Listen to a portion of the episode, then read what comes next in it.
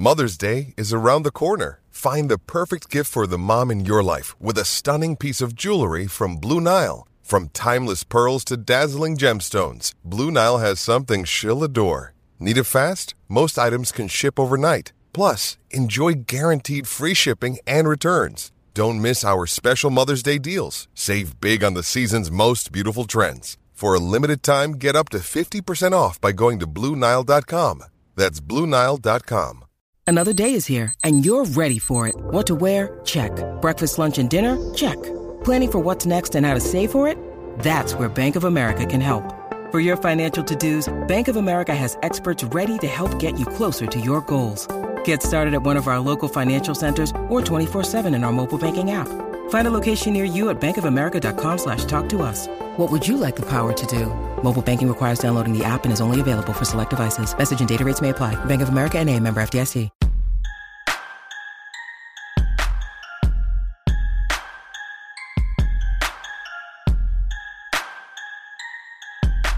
Hello, everyone, and welcome to our Friday edition of the Orange and Brown Talk podcast. I'm Dan Labbe, joined by Mary Kay Cabot, Ashley Bastock, Doug Lesmerises, Irie Harris. We are foregoing a game preview pod here today because it's Brown Saints and it's Christmas weekend. So I thought maybe we'd, we'd go a little bit of a different route like we did a few weeks ago and do more of a, a roundtable approach to our Friday uh, holiday weekend pod here. So I went to our Football Insider subscribers and I said, uh, I said, send me some true and false questions, send me some fill in the blank questions, and let's see what we get. And so we got some Christmas questions we'll get to later. We will still make game picks, so that uh, that is coming up at the end of the podcast. So let's get to it. Um, the first question I have here is Tom in Stowe. You know, I'm going to start with a guy from Stowe. He sent in two, and I think they're interesting questions. The Browns' biggest need in the offseason is blank. So, yes, we're already talking offseason. So, you got to pick one. The Browns' biggest need in the offseason is blank. Mary Kay, why don't you go first? Yeah, you know what? I'm going to say receiver, and it doesn't even, um, you know, it, it just doesn't take me a long time to come up with that. I know there are probably other glaring needs on this football team, but I think when you have a Deshaun Watson, you have to supply him with plenty of Pro Bowl caliber weapons, like really good players.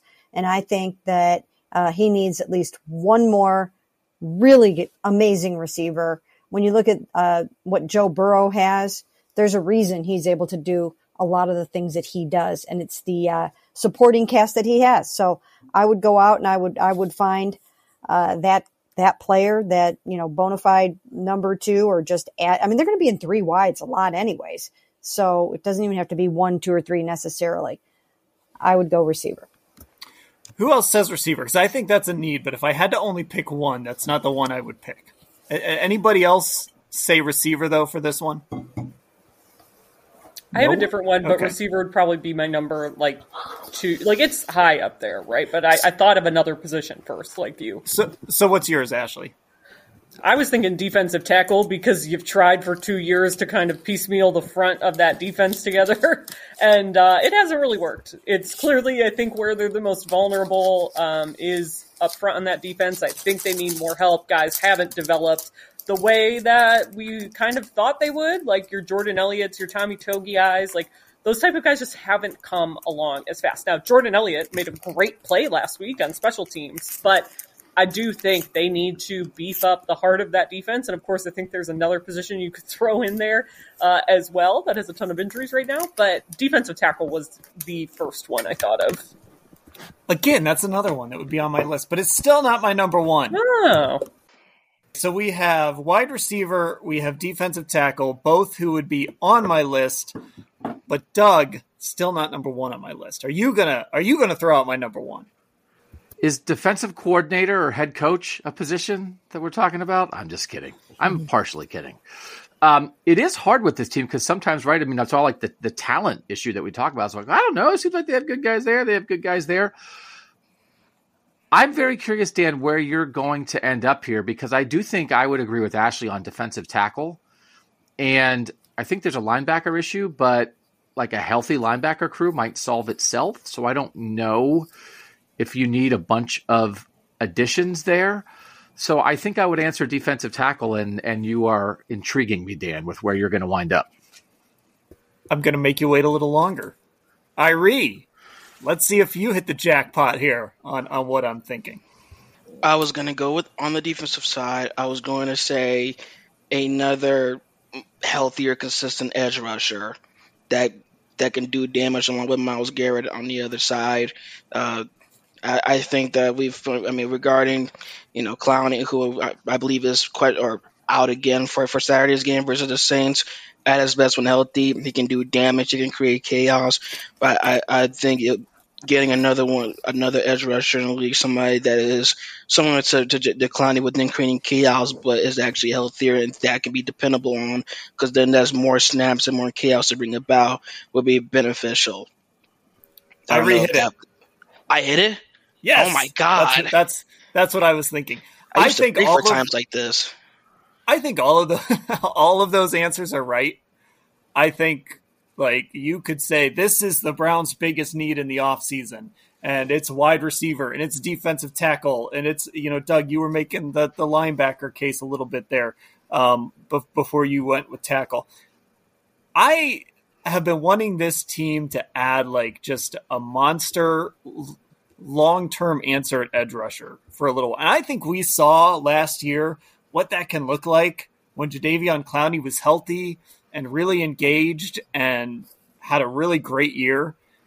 And I feel like maybe you've kind of maxed out your Jadeveon Clowney experience here. I I think edge rusher is still a really important need, and, and maybe it's more of like I just don't want him to forget about it. So so Doug, now that you've heard that, am I wrong? Is Irie wrong? Actually, if, if it's wrong, say Irie's wrong. Don't say I'm wrong. no, I, I, and I can imagine us. I feel like we've had these debates before when they've had a first round pick. Should they go edge rusher? Should they go receiver? We know they don't have a first round pick, but they're going to have a second round pick that's going to be decently high. And I feel like we're going to have an offseason dis- discussion around this too. Like, oh, if a guy falls into the mid 40s, right? Who, who, where do you get the most value? I'm just trying to look through Dan at some of the edge rushers, like Boye Mafe, who was a guy I liked coming out of Minnesota. I don't know how he's played this year. He was a second round pick last year at edge. Drake Jackson out of USC was a second round pick at edge. I, I think I agree with that. It's important enough of a position, and maybe you go free agent. We we always are on alert, right, for free agent edge guys, and and we've often talked about there's that sort of second tier of, of, of edge rusher guys that I think you can find some worthwhile value um, I, I, think you're probably right. But are you thinking more, Dan? Like let you're saying, like let's get a young guy. Let's let Myles like tutor a young guy on the way up and pair him that way rather than um, go spend a bunch of money on a veteran guy. I, I, I would just like a long term answer there. So yeah, if it's a young guy that that kind of you pair with Myles and he's cheap for a little while, um, I, would be down with that.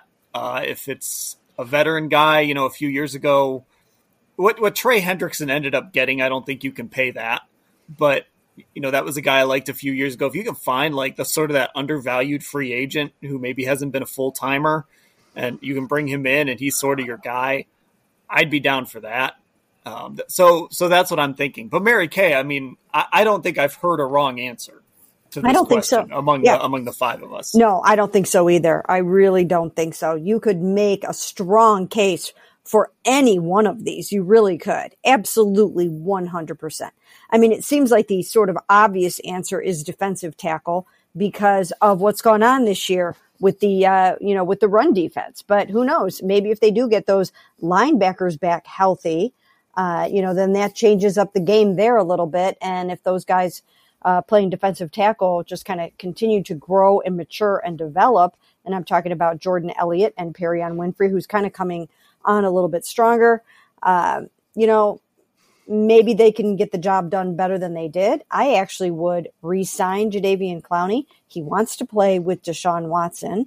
Um, you know, I think he'll be motivated to do that. It does sort of almost have a maybe this has run its course kind of a feel or vibe to it, but I wouldn't let that be. I would, I think he's tremendous when he plays. He's still so good when he plays. And I think whatever you can get out of him, is going to be so much better than what you can get out of anybody else that you're going to find to play that position for you. So I would give him what he needs and and bring him back for a year and be kind of, you know, sort of set on that side of the ball. And I still would go with, uh, you know, another real blue chip premier receiver. Okay, we're going to have a ton Dan, of. can I interrupt you Yes, for one second, please. real quick? Alex Wright was the 78th pick in the draft last year. He was the 10th edge guy off the board. Do you think he has a chance to be what you're looking for here? Okay, so I'm going to answer that question by getting to our next question. All right, because I think it goes hand in hand. So this is again from our buddy Tom and Stowe. The biggest mistake the Browns could make in the offseason is blank. And the reason I'm bringing that up is I think one of the biggest mistakes they can make in the offseason is just blindly counting on some of these young players, especially a guy like an Alex Wright. And yeah, I'm not like out on any of these guys, like especially the guys they just drafted, like they deserve time.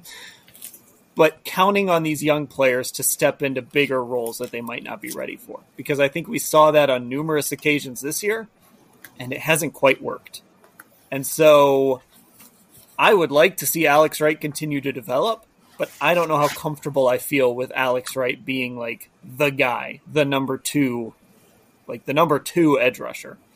That makes me a little uncomfortable. That's a good question. I really like this question. It, you know, it really ha- it makes you think, and I don't have my answer yet.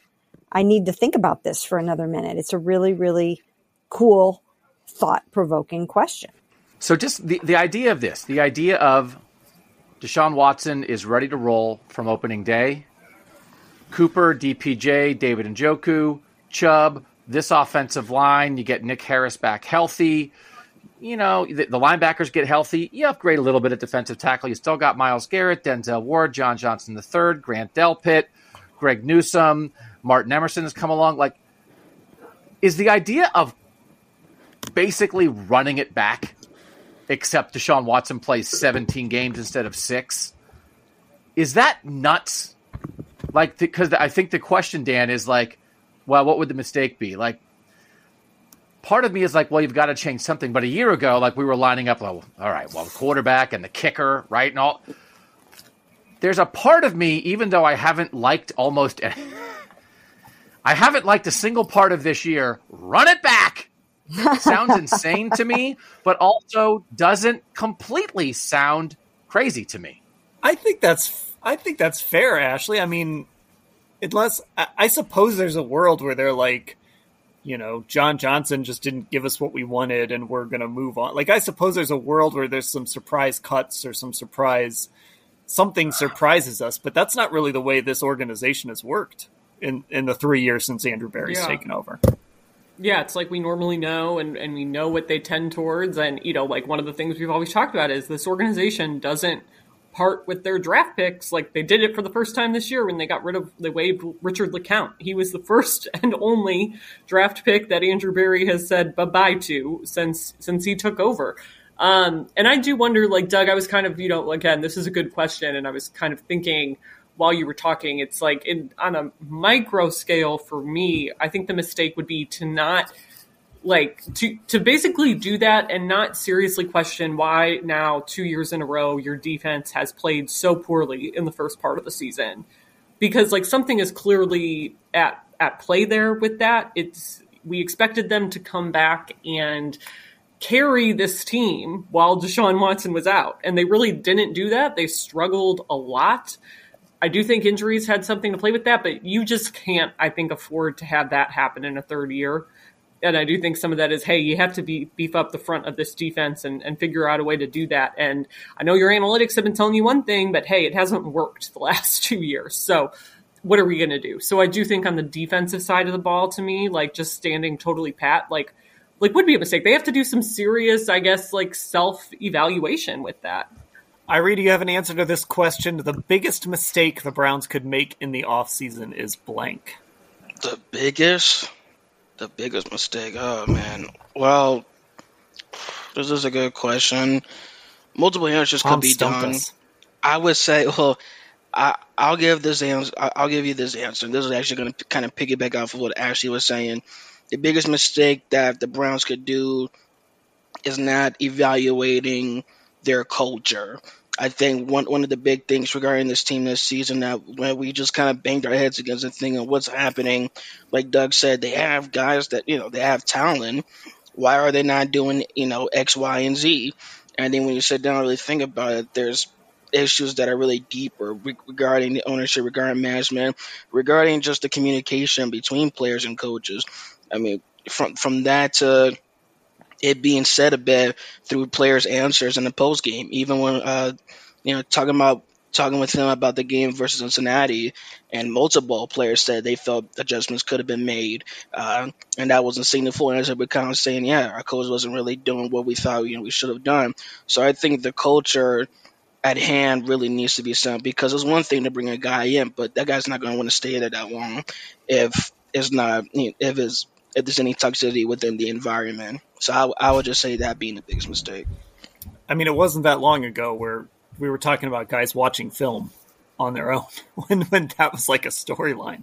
So you know, it's it's things like that. Doug, I mean, you, is it would it be the biggest mistake would be tricking your trying like tricking yourself into thinking that Joe Woods is fine. That like the defense played better in the second half of the year, but we had this is a very hot conversation in the middle of the year. The defense on on le- certain multiple levels has probably underachieved at least for portions of the last two years. And again, you guys know I spend a lot of time covering Ohio State. Ohio State had a problem last year, and their answer was go get the best defensive coordinator available and throw as much money at him as you had to until you got him. So is there is there a world where they've they just need to say you, spent this much on a quarterback, so go get the best defensive coordinator candidate out there, whether it's an unemployed person right now, whether it's a, a defensive position coach who's on the way up, and win the bidding war for that guy and give him the defense. Because if you if you're going to say, well, they got better, we, we've had too many defensive discussions the past couple years that trying that again, are you going to get 17 good games out of a Joe Woods defense and don't let the last four, if the last four to six weeks are good, trick you into thinking you will?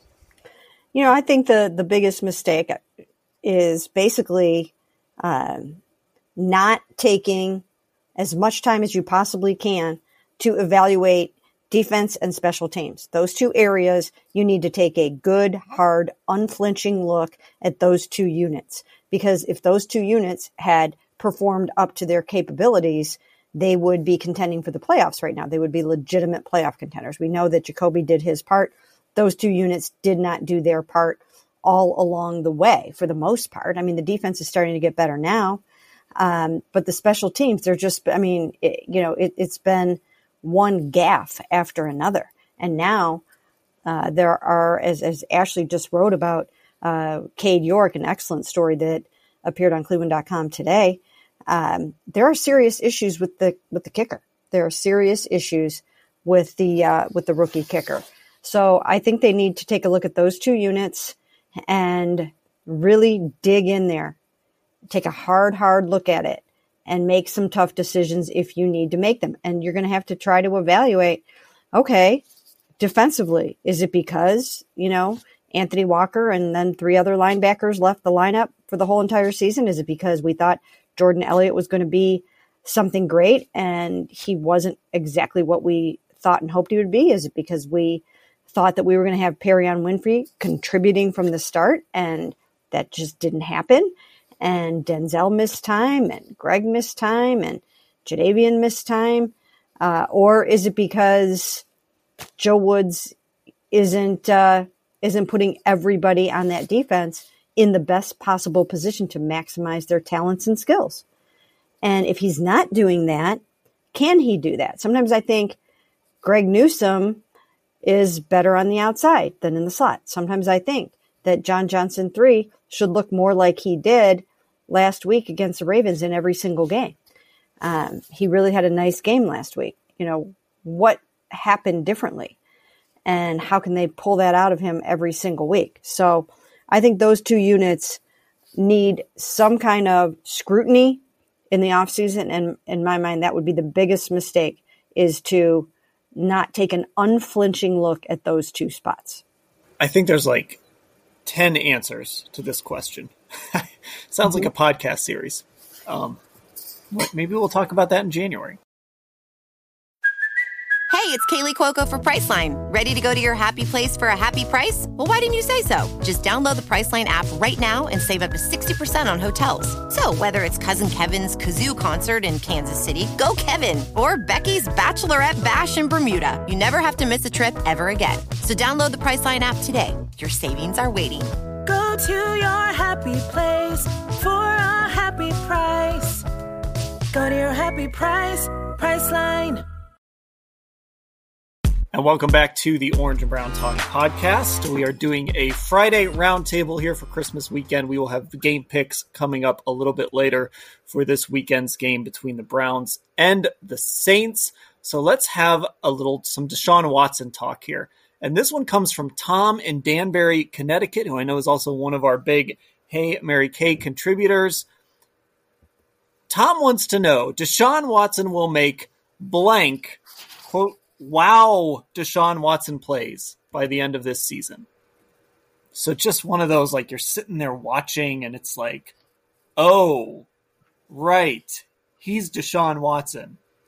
And we haven't quite gotten to see that. I guess I guess we kind of saw it on that one throw to Donovan Peoples Jones in Cincinnati when he had the defender just hanging onto his ankle. But like that, like, oh my God, I can't believe he just did that play. How many of those can we expect over these next three games? Hmm. It's a good question because this is a weather game coming up. And I think it's going to be hard to make some of those razzle dazzle wow plays in this game. So I think his wings are going to be pretty clipped this game. Um, and it, I mean, I don't know. I mean, if he does make one in this in this game, it'll be all the more spectacular under the conditions. So the first number that came to my mind was two, and it was going to be one in each of the final two games, sort of leaving out this game because I think this game is going to be about survival. Just get through the darn thing, uh, and then come back in each of the next two games and and blow everybody away with one Patrick Mahomes like play in each game. Do we, can we get a ruling? What is the official ruling on how many there have been so far? Is it one so far? I guess, and I feel like that one is like not I don't know if that one even qualifies. Maybe I mean I thought that run against Baltimore was a good play. I don't know if that was like a wow play. Um, I mean, there's there's been good plays. I don't know if there's been like a wow, like a wow play. Is that fair? Michael, that, am I missing one? No, you're fine. The Michael Woods play like could have been a wow. Obviously, like that could have qualified if Michael would have been ready for it. So um, I think Deshaun is ready to make those kind of plays, and he's got to hope that his pass catchers are ready to help him out. I maybe not fitting the category of a wow play, but when I saw it, it was against Cincinnati. I think it was might have been like a third down. It was sometime in the second half, and as he was, you know, one of the multiple times in the game trying to escape defensive pressure, he was he was nearly sat down was being brought down to his knees, but he somehow just just fling it out real quick, and then all of a sudden DPJ just kind of rang up in air. And I don't remember exactly the play or what time was. I just remember seeing that, and well, if they had won, then I probably would remember it more. But that kind of fit like maybe a tier below of not exactly in the sense of a wow play. So I consider that one, you know, one to think about.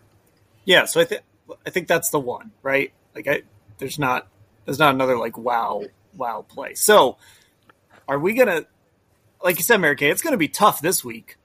Are we gonna see one in Washington? Are we gonna see one against Pittsburgh? Like what what's the number? Here we go. Over under. Deshaun Watson wow plays over the final three games. I'm gonna say let's see, there's three games. Uh, let's just put it at two and a half. Over under. I'll, i think I think I'm gonna take the under. I think it's like 2 mm-hmm. um, that sounds that sounds right in my mind. Yep, that's where I'm going. I'm going to stick with two. I think I'll take the over on that. Washington and Pittsburgh both have pretty decent defenses. Right? And I, and I mm-hmm. almost think the better defense you play, the better chance you have at a wild play because you're going to be forced into make a wild play situations because maybe just like the efficient, here we go, you march down the field, here's a little screen, hand the ball to Nick Chubb. Like maybe that won't be enough. Maybe Washington and Pittsburgh are too good for that. And so that sets up opportunities where Jonathan Allen or, you know, somebody's TJ Watt, somebody's coming after you, which creates an opportunity for you to spin away or break a tackle or stiff arm somebody and then make a throw. So I'll go slightly over. I was thinking two too. I mean, mainly I was thinking two also, I guess I should say. Um, just because of what Mary Kay said. I mean, the weather this weekend, like we do not know what it's going to look like for him to play in this kind of weather. Like he has never experienced this kind of weather truly as like a football player on a you know in a in a large sample size for us to figure out what this might look like. And again really the only time before this in bad weather we had him playing here he didn't do so great in 2020 but i know dan i think you said in that game like there was still like one or two plays that he made that it's like oh okay that's he's he's a guy still right he he had a play almost yeah. like the DPJ play where Ronnie Harrison was like on his ankle, and he threw the ball up, and I can't remember who the receiver was, um, but he timed the throw perfectly, and the receiver was running like a crosser, and it, I mean it was a great it, it was a great throw uh, on a day when nobody was throwing the football at all. So yeah, yeah he's he's certainly has had that moment those moments. Yeah yeah, I, ju- I just think overall, like I'm not, I'm just not expecting a ton of those, like to close out the season in these games. And he even talked about that this week, that like he understands with him, like people want to see these highlights, and he even said like I think I can make plays like like Patrick Mahomes makes. He referenced that crazy no look pass Mahomes had um, last week or two weeks ago, whenever it was. Um, and I just think like he is realistic about that, that he's been away from the game for a long time. So it might take a little bit for that to come. And I think it's good that he's not putting too much pressure on himself. It doesn't seem like to try to make those plays right now. The other hard part about this is, is it's pretty subjective. So if your standards are really high, for a wow play. You know what I mean? And like, I think that my standards for a wow play are, are pretty high. Like everybody would, is going to have to look at that and basically say, wow. I mean, it's, it's got to be that kind of a, a no look pass that is, was just amazing. You know, I think that's the level of play that we're talking about here. Although I do think the standard of Cleveland quarterback wow play has been ground down over the past several decades. So maybe our th- threshold is not as high. I would say this if you were Kevin Stefanski, right? This is a guy who his last two years at Clemson threw 30 interceptions. And again, I love turnovers. I love quarterbacks who who throw interceptions because to me, it means you're trying to make a play. And I'll ta- I want the plays. And if you you take and he does, he's a quarterback like that, right? He takes sacks. Why does he take sacks? Well, because he's trying to hold on to the ball to make an awesome play. I don't want a guy who the first sign of something going wrong just dumps it off and, and throws the ball out of bounds every time. Make a play if you were Kevin Stefanski and they're out of the playoff race, would you want Deshaun Watson to throw a bunch of checkdowns? And would you call a bunch of tight end screens the mm. last two games? Or would you say, you know what, man, let's stretch your legs? We're not trying to throw interceptions, but if we do, we're not going to be that worried about it. We're trying to let you spread your wings a little bit in two more real games before we come back next year and we restart this thing and make a run. I I might if I was Kevin Stefanski, I might say, let's go for some wild plays, man. And if you screwed up, you screwed up. We know who you are. It's fine. Like let's but let's see. Let's see some upside. Take some risk. It's okay. That's what I might say. Because what are you trying to get out of these last two games with Deshaun Watson? Like, what's the goal? Is the goal 19 of 33 for 181 yards and a 16 to 13 win over Washington? Like is that the primary goal or is it like let's let's give a little taste to ourselves of what this offense, how dangerous maybe this offense could be and if there's bumps, there bumps. Yeah, that's that's interesting, Irie. It's it's like this, you know, what what are you saving it for? Like, just let's go crazy. Let's have some fun. Let's see what you can do with Michael Woods and Donovan Peoples Jones and Amari Cooper. Let's let, let's kind of show this thing off a little bit. Let's get people excited. I mean, yes, that is a possibility. Yes, it is nice to watch, but I think people were excited enough when you know, hearing multiple times of this, you know, team being a well-oiled machine that can make a run at a Super Bowl. Once that was kind of drained, then the excitement started to go down. So uh, I don't know if fans would care like that enough. But yeah, sure. If if you're to play him, especially the last couple games of the season, you know that you're out of the playoffs. Just let it be like a free for all. Let him go out, roam about. I mean, shoot, make it backyard football for, for, for all I care. Especially if you know you're not going to the playoffs. Spoil spoil the, the playoff chances for other teams you're playing uh, on the road and stuff. So, yeah, sure. So, see, with that in mind, I might take the over. If Doug's if Doug's calling the plays, I'm taking way over. I'm taking Yeah, like 15. Uh, yeah, I do think the problem though is like, will Kevin Stefanski do that? And like again, like I think we have. There's been this narrative on social media that Kevin Stefanski hasn't changed for Deshaun when there are like tangible things that this offense is doing differently, especially with the RPO stuff and the no huddle stuff and the changing tempo. But like Kevin Stefanski does hate turnovers. Like I don't know if he's going to be as freewheeling as Doug is describing, and I like agree with Doug. Like these are things I would like to see um, if the playoffs are you know off the table. Um, and maybe I'm not giving Kevin Stef- Kevin Stefanski enough credit for his adaptability, but like I just I can't I can't picture that right now just because I haven't seen it. Um, so I'm I'm going to need to see it. I'm curious if he if we will see a big change like that from him.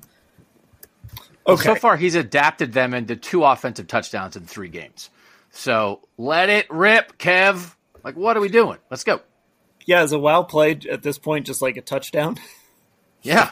It's like, oh, what happened there? The guy, he was standing in this like 10 yard area and his feet hit the ground. And then that guy in the striped shirt put his arms in the air. That was a wow play. Oh, it was a three yard touchdown pass. I just don't know what touchdowns look like for the Browns offense anymore. Najo- Njoku's touchdown was kind of a wow play. That wasn't like a Deshaun wow play, but that was like a, you know, the one where he dove over the pylon or he hurdled somebody. Like David Njoku's the one give us giving us the wow plays o- Yeah. over the last couple of weeks. He is, and that's why I think those two guys uh, are going to combine on uh, on a lot of those over the next how many ever years. Uh, but I do think that weather will be a factor in probably, possibly, you know, two of these last three games. I would think, maybe all three. But um, but I think that um, you know that might kind of put the damper on on some of the uh, some of the wowness. Okay. Uh, I know we're uh, we're a little pinched for time here, so I want to get to a couple Christmas questions. Then I want to do our break or, or do our picks. Uh, Lance Reisland is also going to give us his scouting report on the New Orleans Saints in between uh, this segment and our picks. So that's still coming up. All right, easy one here from Wes Daniels, Greensboro, North Carolina. What's your number one Christmas movie? Elf. It's a- Elf. I- Elf. Elf. I just watched Elf. I just watched Elf last night. That's a good one. I have That a is a good- rotation. Elf is so good. Yeah, Elf is good. It's a wonderful life. I mean, I That's what I was thinking. Yeah. it's a wonderful life is just I, I mean i could wa- i will never ever ever get tired of it i just absolutely love it it makes me want to go home and watch it right now uh, so I- good. I didn't best. watch it. I didn't Oh, watch yeah. it last year, and it's like stuck with me. Oh my year. gosh, Dan. It's like Yeah. followed me around all year, just like in the back of my mind. Like you didn't watch "It's a Wonderful Life" last year, and I just sort of have blamed anything bad that's happened to me this year. I'm like, well, yeah, because of course, because I didn't watch "It's a Wonderful Life" last Christmas. it, doug that, do you not like it Snoozer. oh, oh Doug. Snoozer take.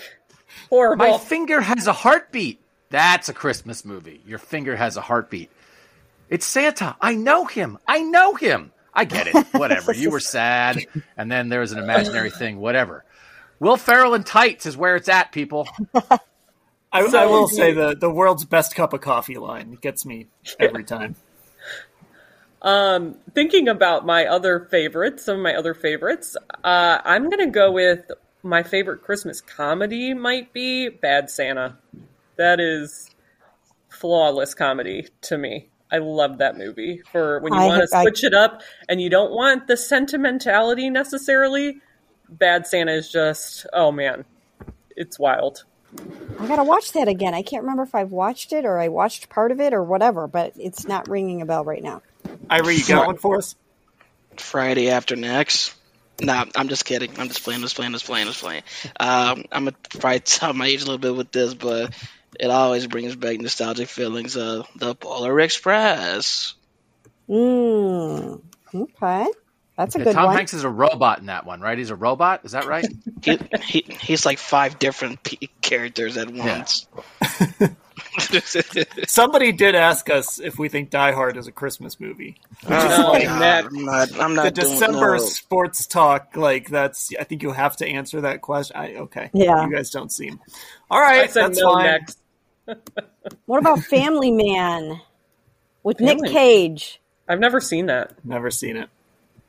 And Taylor Um, Leoni? My other my other mention that I was going to mention, I love Home Alone and Home Alone 2. Home Alone 2 might actually be the better movie. Like having New York as the backdrop is great. I mean, it's a great mix up. Like they basically said we're going to make the same movie and all we're going to change is the location and you know what? I ate it up. I ate it up. I mean, uh, your Home Alone two better than Home Alone take is bad, but Home Alone. No, is, it's is not a good- bad. Is a good. There's a lot of people would agree with me on this actually. There's a lot of people who would agree with me on this. I like I like them both. I do love them both. Don't make me pick. We're we're gonna actually. People are gonna kick us out of Cleveland because no one said I know. Christmas Christmas, story. I know. I Oh. know. Did you guys I watch the new it. one yet? They did No. new no. one. No, I haven't watched. the I new do one. love Christmas Story too, but here's my thing with Christmas Story. I can only watch it during the 24 hour marathon. That's the that's when I watch it. I don't watch it in the lead up to Christmas because I want to watch it on during the marathon. But then like it just becomes too much and then I've gotten my fill of it. You know? I, I want to throw this out here. Uh, our buddy Paul Spencer from New York City shares this story. He says, When opening presents on Christmas morning, we started on stockings and then we were forced to sit through a very long, drawn out breakfast before we were allowed to open presents. Uh, he wants to know if there are any forms of torture that we were put through like that during the holidays. But, Paul, we're thinking of you. I hope, Well, I I'm- hope that that's not your family tradition anymore. Paul, I'm sorry to inform you, I was an only child, so like my Christmas morning was like the dream Christmas morning, like because I'm an only child, and I I got to open whatever I wanted when I wanted it. Did not have to eat first. It's it's great for that reason. Didn't have to share presents. Like phenomenal. Yeah, I mean, for me, it's like, oh, I had to watch my sisters open presents. Oh yeah. That was boring. I can remember like we'd open presents, you open presents in your pajamas, and then you just want to play with your toys in your pajamas all day. But it would be like the re- our extended family was coming for Christmas dinner, so you'd have to stop playing with your toys, go upstairs, shower, put on a sweater, and then talk to your aunts and uncles. And it's like, can I just play with my toys? No offense to my aunts and uncles, but it's toys, man. Come on. This is this is all good. I'm glad that we were all able to, to kind of get that out there and, and, and put that out there. Uh, I actually feel bad. I, I'll say this: I feel bad for my sister. Her birthday is the day after Christmas. I don't think she's ever. I don't think she's ever gotten a birthday present in her life.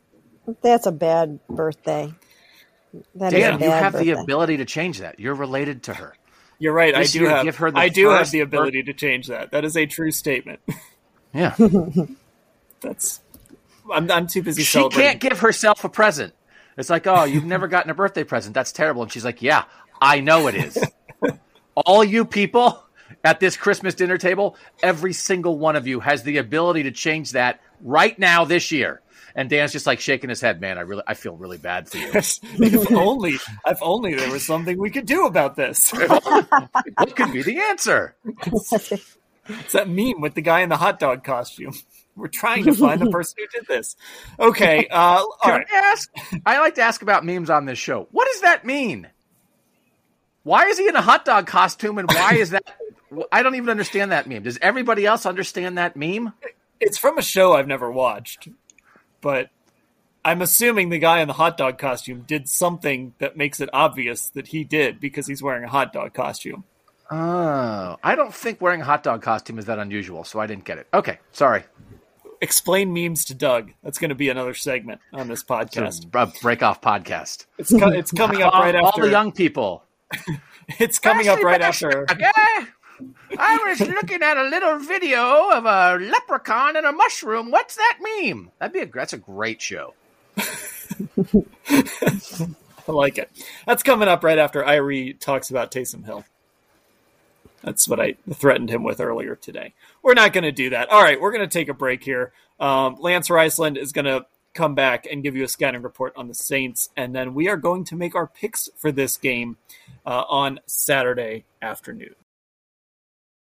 When you need mealtime inspiration, it's worth shopping Kroger, where you'll find over 30,000 mouthwatering choices that excite your inner foodie. And no matter what tasty choice you make, you'll enjoy our everyday low prices, plus extra ways to save, like digital coupons worth over $600 each week. You can also save up to $1 off per gallon at the pump with fuel points. More savings and more inspiring flavors make shopping Kroger worth it every time. Kroger, fresh for everyone. Fuel restrictions apply. And welcome back to the Orange and Brown Talk podcast. I'm joined by Lance Reisland now to give a scouting report on the New Orleans Saints coming to town on Saturday. Lance, how are you? Good, Dan. How are you? Doing well. Okay, let's get to it. The story this week has been the weather. We are. I don't think there's going to be snow. If there is snow, I don't think it's going to be a lot. That, that should be clear by the time the game kicks off. But it's going to be cold. We're looking at wind chills in the negative 20s. I've seen uh, that's that's kind of changed, gone up, gone down, but it's it looks like it's going to land somewhere in the negative 20s. And the big thing is the wind gusts. Um, it's going to be windy and gusts in the neighborhood of 50 and 60 miles an hour uh, on Saturday. How does that affect this game? Well, the first thing is you have bad weather offense. Everybody has it at every level. So the Browns have been working bad weather offense in terms of they're going to be under center more um, they're going to work. They're going to work really, really hard on ball control. Uh, I think you'll see more downhill runs, more zone, uh, inside outside zone from underneath center, just because it gets you downhill. Uh, it does not, uh, you know, their counter game. The the running back goes one way, comes back the other. There's guards pulling, all that kind of stuff. So there's a lot of movement. Uh, in the zone game, there's not as much movement. It's just kind of straight ahead, vertical movement, vertical displacement. So I think I think you'll see a lot of that. You're going to see a lot of team. Both teams will be underneath center. Uh, I think you'll see a lot of zone. The the Saints only run zone. Uh, they don't do anything else. Uh, they do a little bit of pin and pull, but for the most, they're primarily a zone inside outside zone team. Uh, the weather will affect the wind. Nothing really affects those NFL quarterbacks except the wind. The wind is killer, and when you have those type of temperatures, um, they're going to have to be very secure uh, in terms of their reads. So look for the Browns to run a lot of levels concepts where they're going to try to get the ball early, um, you know, in the flat to whoever it may be. Uh, could be a week that they try to get the ball to Hunt in the flat along with Njoku. Uh, look for some uh, uh RPOs where they're going to have simple simple hitches and slants and, and things like that where the ball is not in the air very long. Um, you have to be aware of it. You can't do the. Uh, it's not going to affect it. The wind and the weather is definitely going to have an effect on this game. Yeah, I've always felt like you know more so than snow. As, as you know, as long as it's not like just feet of snow, it's rain, it's wind. That's the stuff that that can really hamper an offense more than anything. Um, let's let's talk about some guys that aren't going to be there for the Saints. Uh, Jarvis Landry has been ruled out with an ankle injury. I believe I saw he's going on IR. Uh, you know, he's been a little up and down this year, but Chris Olave, obviously the, the really big name with a hamstring, he is out of this game. So you mentioned it's going to be hard to throw the ball, but even without those two guys, I mean, what does that do to this Saints offense? Well, Olave has 102 targets. That's the one thing I, you know, he's got 63 receptions for 940 yards, but he has 102 targets, which tells you they're trying to get the ball to him a lot. Um, obviously, with the weather being it is, you still have quick screens, you still have the bubbles, you still have things that you can do uh, especially since Andy Dalton is a, a, kind of a game manager and he's very good professional quarterback. I, in my opinion, I've always liked Andy Dalton. Uh, he's got some limitations, obviously, but that hurts them a lot in terms of uh, what the Browns have to prepare for. Uh, I think it puts more onus on uh, Juwan Johnson, their tight end, who I really like. I think he's good in space. Uh, with the weather being the way it is, that will really uh, he'll be important on the crossing routes, those little option routes. Again, shortest point A to B in the weather like this, the tight end could be a huge, uh, huge factor for the Saints. And then when you look on the other side of the ball, I, I, know it's a guy we were talking before we came on, a guy you really like on the defensive side, uh, Pete Werner. He's out with a hamstring. What do the Saints lose with him being out? Well, you got him and Demario Davis inside, who I really, really like watching play. They run around. Uh, again, those linebackers, they make a lot of plays. Uh, they have some really good players at all three levels, but Demario Davis and Pete Werner are they got 167 total tackles and they fly around. They make a ton of plays. They're really good in pass coverage. Um, they're the Saints are struggling with their edge, uh, their ability to stop the edge run. um, which is something the Browns do at a very high level. So I'm interested to see that matchup. That's a matchup the Browns are definitely going into the game uh, going to exploit. You know, Allgeier last week from the Falcons had 139 yards rushing, and predominantly was that outside zone. Uh, and then when the Saints tried to stop that outside zone, they overset the edge and created some great cutback lanes. So not having Werner is a huge, huge loss for them. So is this one of those games where it might almost be beneficial to the Browns this weather because they're really just going to have to line up and run the ball. And it, from hearing you talk about it, it sounds like they should have success, especially with Ethan Pocic back. Um, Wyatt Teller, he, he's going to play. I know he popped up on the injury report this week, but he's good to go. Yeah, this offensive line is going to be pretty much full go this week for the first time in a little while. So it maybe it's going to end up being an advantage for the Browns. Well, I like their I like uh, the Onyemata, the the Shy Tuttle. He's pretty heavy inside. Uh, Cameron Jordan's much better against the run inside than he is on the edge, even though he's out on the edge a bunch. Um, so yeah, I you know the only I would say the only issue that would help the Saints with this run game is it allows Mathieu to get down in the box a little bit more. And when you watch him on film, I've watched a couple games of him now. He's not as good at pass coverage as he once was. He's susceptible to be beaten man coverage, but he's really good around the line of scrimmage and he takes chances. Um, so I think he'll be able to help them in the run game as where when they were playing in a dome he couldn't. So I look for him to. Browns are going to have to account for him in the run game because he'll be down there a bunch, knowing the Browns are going to run it in this weather. A, a guy that came up a lot this week was Taysom Hill. How are you seeing him being used? Uh, especially with, is it the same as when Sean Payton was there? Is it, is it different? Well, the one thing he gives you is, he, oh, and I always like this, he gives you the plus one in the run game. So as a quarterback run game, they're not faking with him all the time. They're actually using the tailback as another blocker. So sometimes when you get zone reads and you get these RPO, the running back is out of it because he's the fake guy. Uh, he's the guy faking the quarterback. With the plus one run game, the tailback now becomes the the lead blocker. So now you're adding a guy to the box. You're adding a, a, guy that you can block in the box. I'm sorry.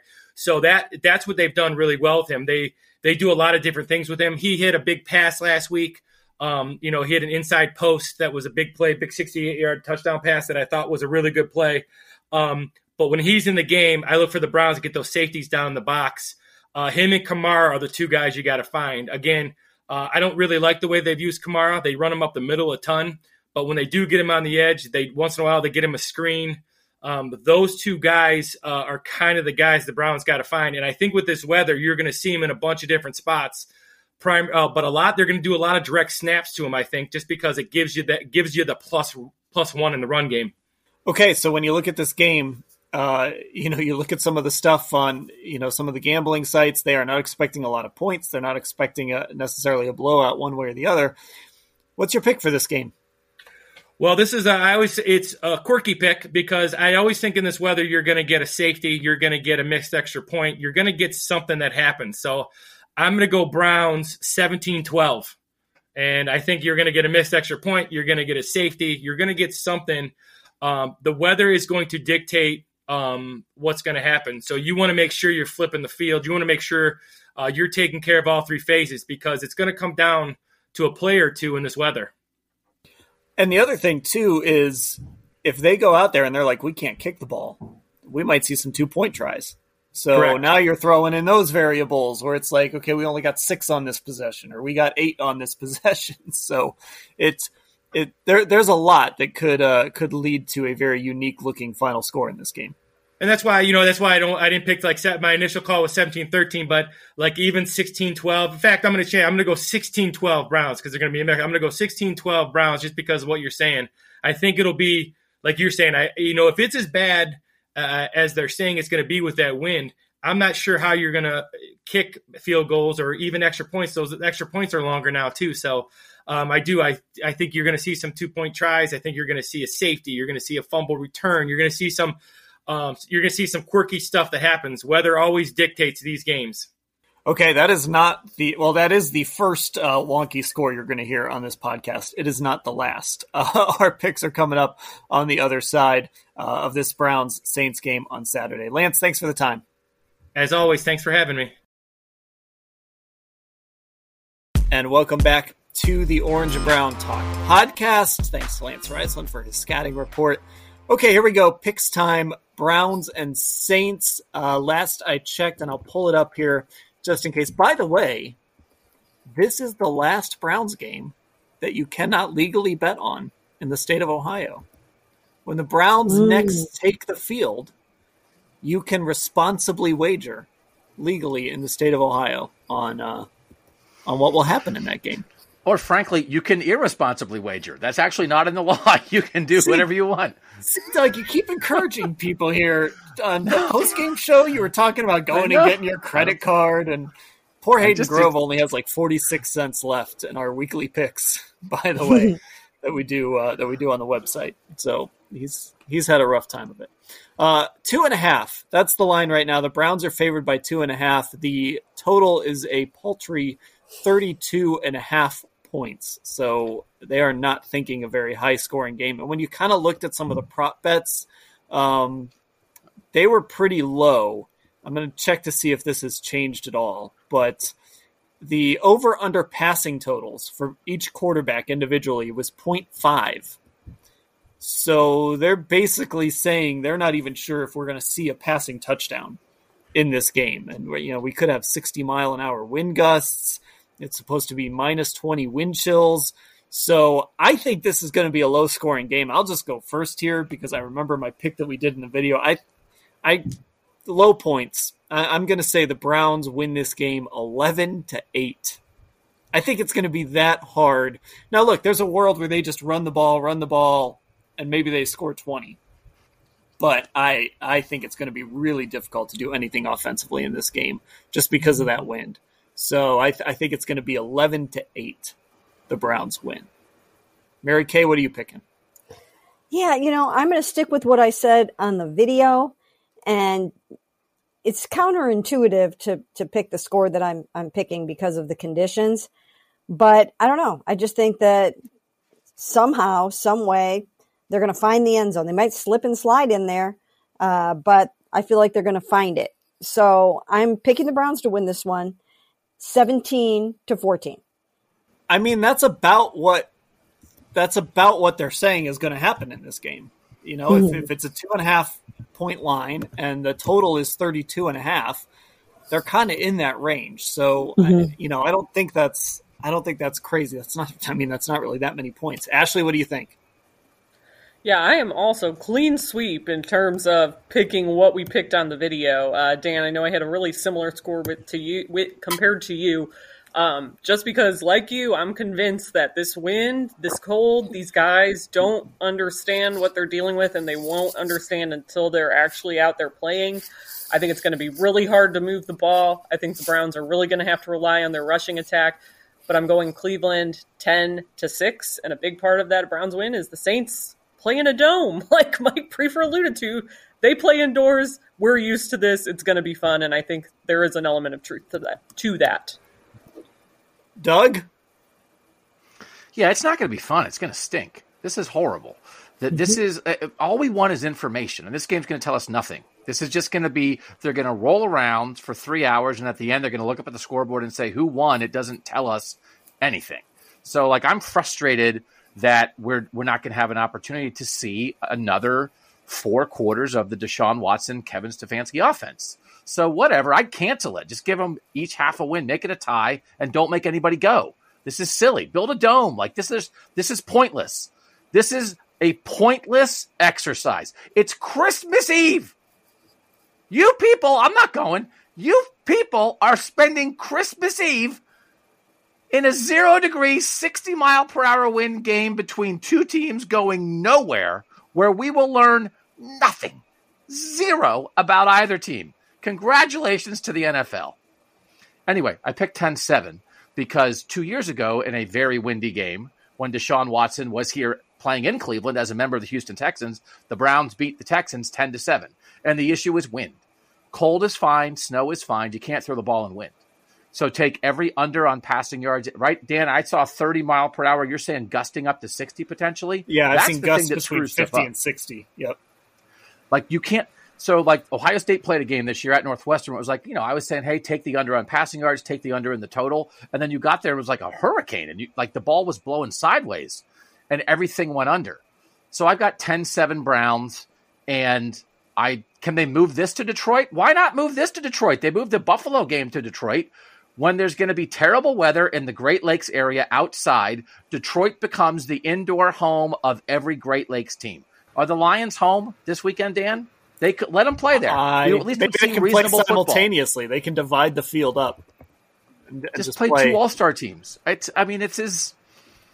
You know, No, the Lions. sorry are to in, the season ticket holders. the Lions are in Carolina. Go to Detroit. I'm Was it that hard to? Irie, I'm reporting Doug to HR for suggesting we spend Christmas Eve in Detroit. Yeah, Doug. And also, I think too, like Oh. the other problem is going to be like it isn't just this game that's impacted by the weather. I saw, I don't have the numbers in front of me, but there's a lot, like at least like five cold weather games where the weather is like gonna be zero or below this week, just the way the schedule's worked out. So I think it's kind of like, how do you decide to move? Like it's supposed to be colder in Chicago. Like what are you gonna do there? Like I, I don't know. So I think that also might be part of the problem with this and why there hasn't been that rumbling of, oh, is it going to get moved? Is it going to get moved? And that could be why too. Well, I saw the governor today of Ohio saying that uh, this impending storm uh, puts us in a crisis situation and a uniquely dangerous uh, conditions. And uh, you know, when you and everybody needs to stay home and all that kind of stuff. When you're hearing that, I don't know. It there is part of me that thinks that they should at least be considering postponing this football game, but they aren't and they won't. But I mean, who wants to be out there in these dangerous conditions? All right, Avery, And what's your pick? also, Oh, I have Amari Cooper and David and Njoku on my fantasy team, and I'm in the semifinals this week. And the passing game numbers are going to be awful for me. That's why I'm so mad, Dan. that's I It's knew just- I knew there was I knew there was something there was something going on here. Irie, what's your pick? Good God. You know what? I'm going to just say it. Browns 12, Saints 9. Is that seven field goals? Uh, oh yeah, that's that's a little dicey. That seems difficult. It could be a I'm- two point conversion and two safeties. A touchdown, two point conversion, and two safeties, and then like a I- touchdown and another safety. you, you know what, Doug? I too live dangerously. Okay, Okay. we all have right. We're all on the under, right? Yeah, Mary Kay, you were on the under too. Um, okay, not a lot of points. I don't know why anyone is going to this game. You know, more power to you, I guess. If you are, have fun, stay warm. Um, but yeah, Mary That's- Kay, before you finish your career covering the Browns in 40 years, you're going to make Cleveland build a dome, right? Yes. Isn't that going to be your lasting legacy? We're all going to go play in the Cabot Dome, and so you don't have to deal with this stuff. Yes. One hundred percent. I hate indoor football. I think indoor football looks ugly and stupid, but like, I think you have to. One hundred percent. Absolutely. I mean, you can. I mean, retractable roof. I'm, There you I'm go. Cool. I'm Yeah. cool. I'm cool with that. But you've got to have a dome. There's nobody needs to. I mean, nobody wants to go to this game. I mean, I I have family members that have great great seats, and they don't want to go. I don't, and I don't want them to go. I mean, it's it's dangerous. It's downright dangerous to be out there. Yeah, all right. That's another off-season pod. Let's have the dome debate. Dome, dome, dome. It'll be it'll be great. Listen, we have like a hundred pods to do in the off season, so like Good. we got plenty of time to do uh, debates about domes and no domes, and uh, it'll be fun. It'll be a good time, had by all. Uh, okay, unlike that, unlike the game on Saturday at First Energy Stadium, but we will be there. We will be covering it. We will have a post game podcast uh, that will go up at some point after the game. So just make sure you're subscribed to the Orange and Brown Talk feed on Apple Podcasts and Spotify, and also head over to Cleveland Browns on cleveland.com. Search that uh, on YouTube, and you'll find our YouTube channel. Subscribe to that because our podcasts are also going up there. So if you'd prefer to um, check out our podcast on YouTube, if that's easier for you, head over to Cleveland Browns on cleveland.com, that YouTube channel, and you can check out our podcasts there as well. And of course, become a Football Insider subscriber because that's where these questions came from for our roundtable today. Cleveland.com slash Browns, the blue banner at the top of the page. Uh, so you can get involved in texting, get that newsletter, and get access to those stories on Cleveland.com slash Browns. For Mary Kay, Ashley, Doug, Irie, and Lance, I'm Dan. Everyone enjoy Christmas. We will talk to you later.